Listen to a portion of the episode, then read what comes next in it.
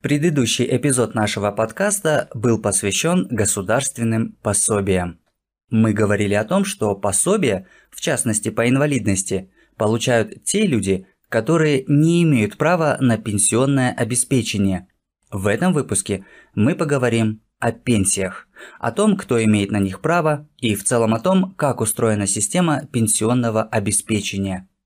Закон Кыргызской Республики о государственном пенсионном социальном страховании является основным нормативным правовым актом, который регулирует вопросы назначения и выдачи пенсий, определяет, кто имеет право на пенсионное обеспечение, содержит методические указания о том, как исчисляется размер пенсий для разных категорий населения. Закон был принят в 1997 году, и на сегодня он действует уже в 42 своей редакции. Это значит, что со дня принятия в него вносили какие-либо изменения или дополнения 41 раз. Причем однажды изменения были внесены не другим законом, как это делается обычно, а решением Конституционного суда Кыргызской Республики.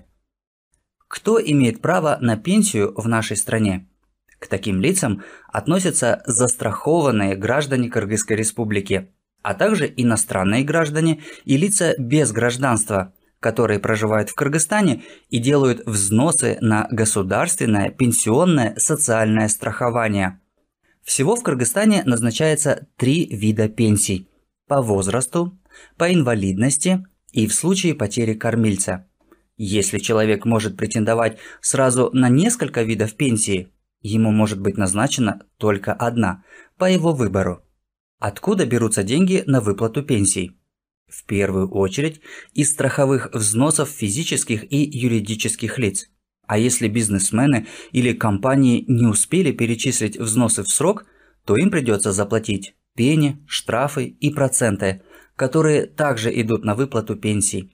Любопытно, что деньги на пенсии могут быть получены также из добровольных взносов юридических и физических лиц Кыргызской Республики и даже иностранцев. Дополнительные средства перечисляются в виде ассигнований из государственного бюджета. За весь цикл пенсионного страхования от регистрации пенсионеров до выплаты пенсий отвечает социальный фонд и его территориальные органы – Социальный фонд является центральным звеном во всей системе пенсионного обеспечения. Это настолько важный государственный орган, что действует закон о соцфонде, принятый в 2004 году. У соцфонда множество важных функций, большинство которых связаны как раз с работой всей пенсионной системы. Это назначение пенсий, начисление компенсаций и организация их выплаты.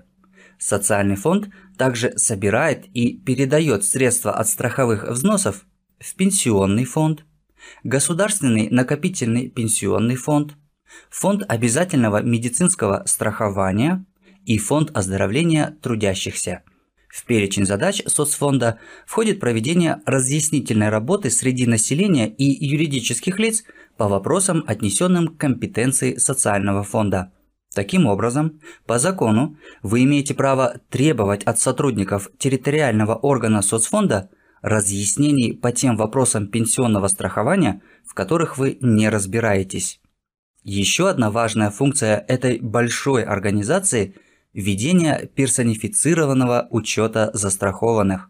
Благодаря этому учету мы знаем, что по состоянию на январь 2020 года в Кыргызстане было зарегистрировано 670 тысяч 435 пенсионеров, из которых почти 120 тысяч – это пенсионеры по инвалидности.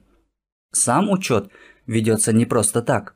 Этому посвящен целый закон, который называется о персонифицированном индивидуальном учете граждан Кыргызской Республики для целей обязательного государственного социального страхования – Именно в соответствии с этим законом каждый из нас имеет ПИН – персональный идентификационный номер. Это индивидуальный номер, который присваивается гражданам Кыргызской Республики, иностранным гражданам и лицам без гражданства один раз и, как правило, сохраняется за ними в течение всей их жизни без изменения, за исключением некоторых случаев. ПИН граждан полностью совпадает с их ИНН – индивидуальным номером налогоплательщика. Важно знать, что бюджет социального фонда периодически утверждается отдельными законодательными актами. Например, Закон о бюджете социального фонда Кыргызской республики на 2019 год и прогнозе на 2020-2021 годы определил, что на 2019 год доходы соцфонда должны составить сумму в 54,5 миллиарда сомов, а расходы – 53 миллиарда 95 миллионов. Из этих 53 миллиардов львиная доля, почти 49 миллиардов, должны быть переданы в пенсионный фонд. При этом на 2020 год доходы были спрогнозированы в сумме 57 миллиардов 426 миллионов, в то время как на 2021 год предполагался почти 61 миллиард. В отличие от социальных пособий, которые устанавливаются для целых категорий получателей, размеры пенсий разнятся у каждого конкретного пенсионера – на это влияет такой важный фактор, как уровни пенсий.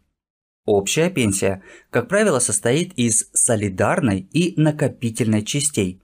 При этом солидарная часть, в свою очередь, состоит из базовой и страховых пенсий.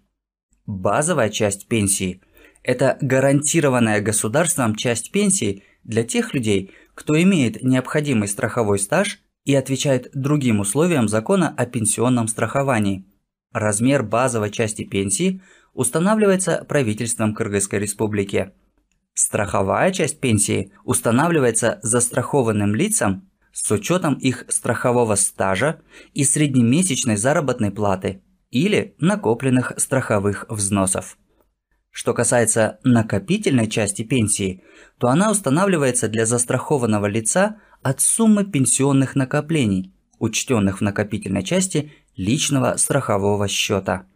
Чтобы защитить интересы пенсионеров, правительство проводит индексацию базовой и страховых частей пенсии, то есть повышает их размер, учитывая такие факторы, как инфляция и изменение величины прожиточного минимума. Мы уже говорили о том, что право на пенсию имеют три категории граждан – на пенсию по возрасту, как правило, могут выйти мужчины, достигшие возраста 63 лет, а женщины 58 лет. Пенсию по случаю потери кормильца могут получить нетрудоспособные члены семьи, которые состояли на иждивении умершего, но только при условии, что кормилец ко дню смерти имел стаж, который был бы необходим ему для назначения пенсии по инвалидности. И, наконец, Пенсии по инвалидности. Такие пенсии устанавливаются вне зависимости от причины наступления инвалидности, если человек утратил трудоспособность и был признан инвалидом. Пенсия по инвалидности выплачивается либо до восстановления трудоспособности, либо пожизненно. Однако не каждый инвалид может претендовать на получение пенсии. Такое право имеют только те лица с инвалидностью, которые застрахованы и при этом имеют необходимый страховой стаж ко времени наступления инвалидности. Инвалиды до 23 лет должны иметь страховой стаж, равный одному году. Инвалиды в возрасте от 23 лет до 26 лет – двухлетний стаж. От 26 лет до 31 года требуется 3 года стажа и инвалиды старше 31 года 5 лет страхового стажа. Размеры пенсий по инвалидности могут также отличаться в зависимости от ряда факторов, в том числе от установленной группы инвалидности.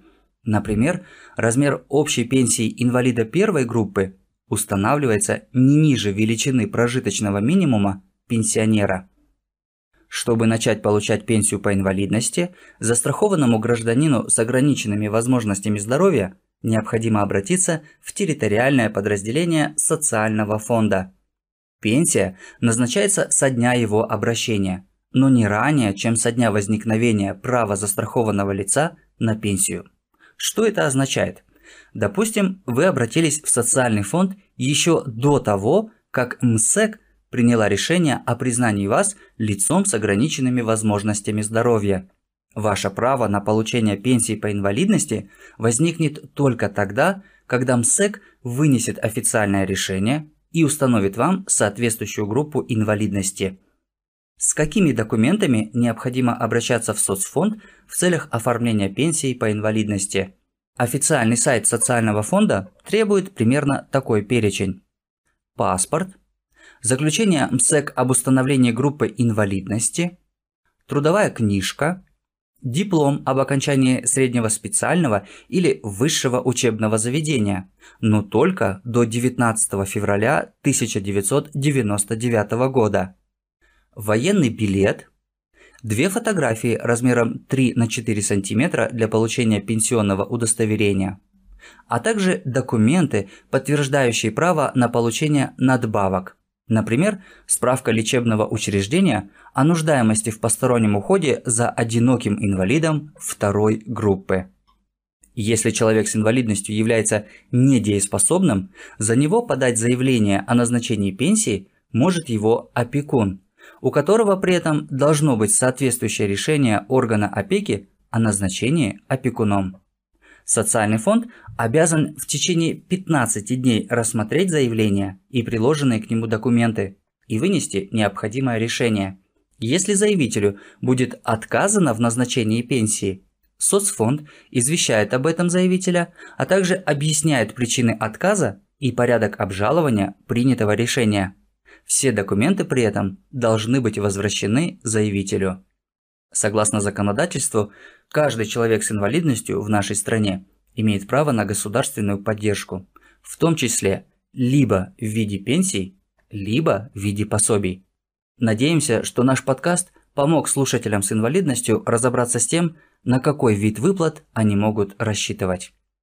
Запись подкаста стала возможной благодаря поддержке проекта к устойчивому доступу к правосудию для расширения правовых возможностей в Кыргызской Республике, совместно реализуемого Министерством иностранных дел Финляндии и программы развития Организации Объединенных Наций.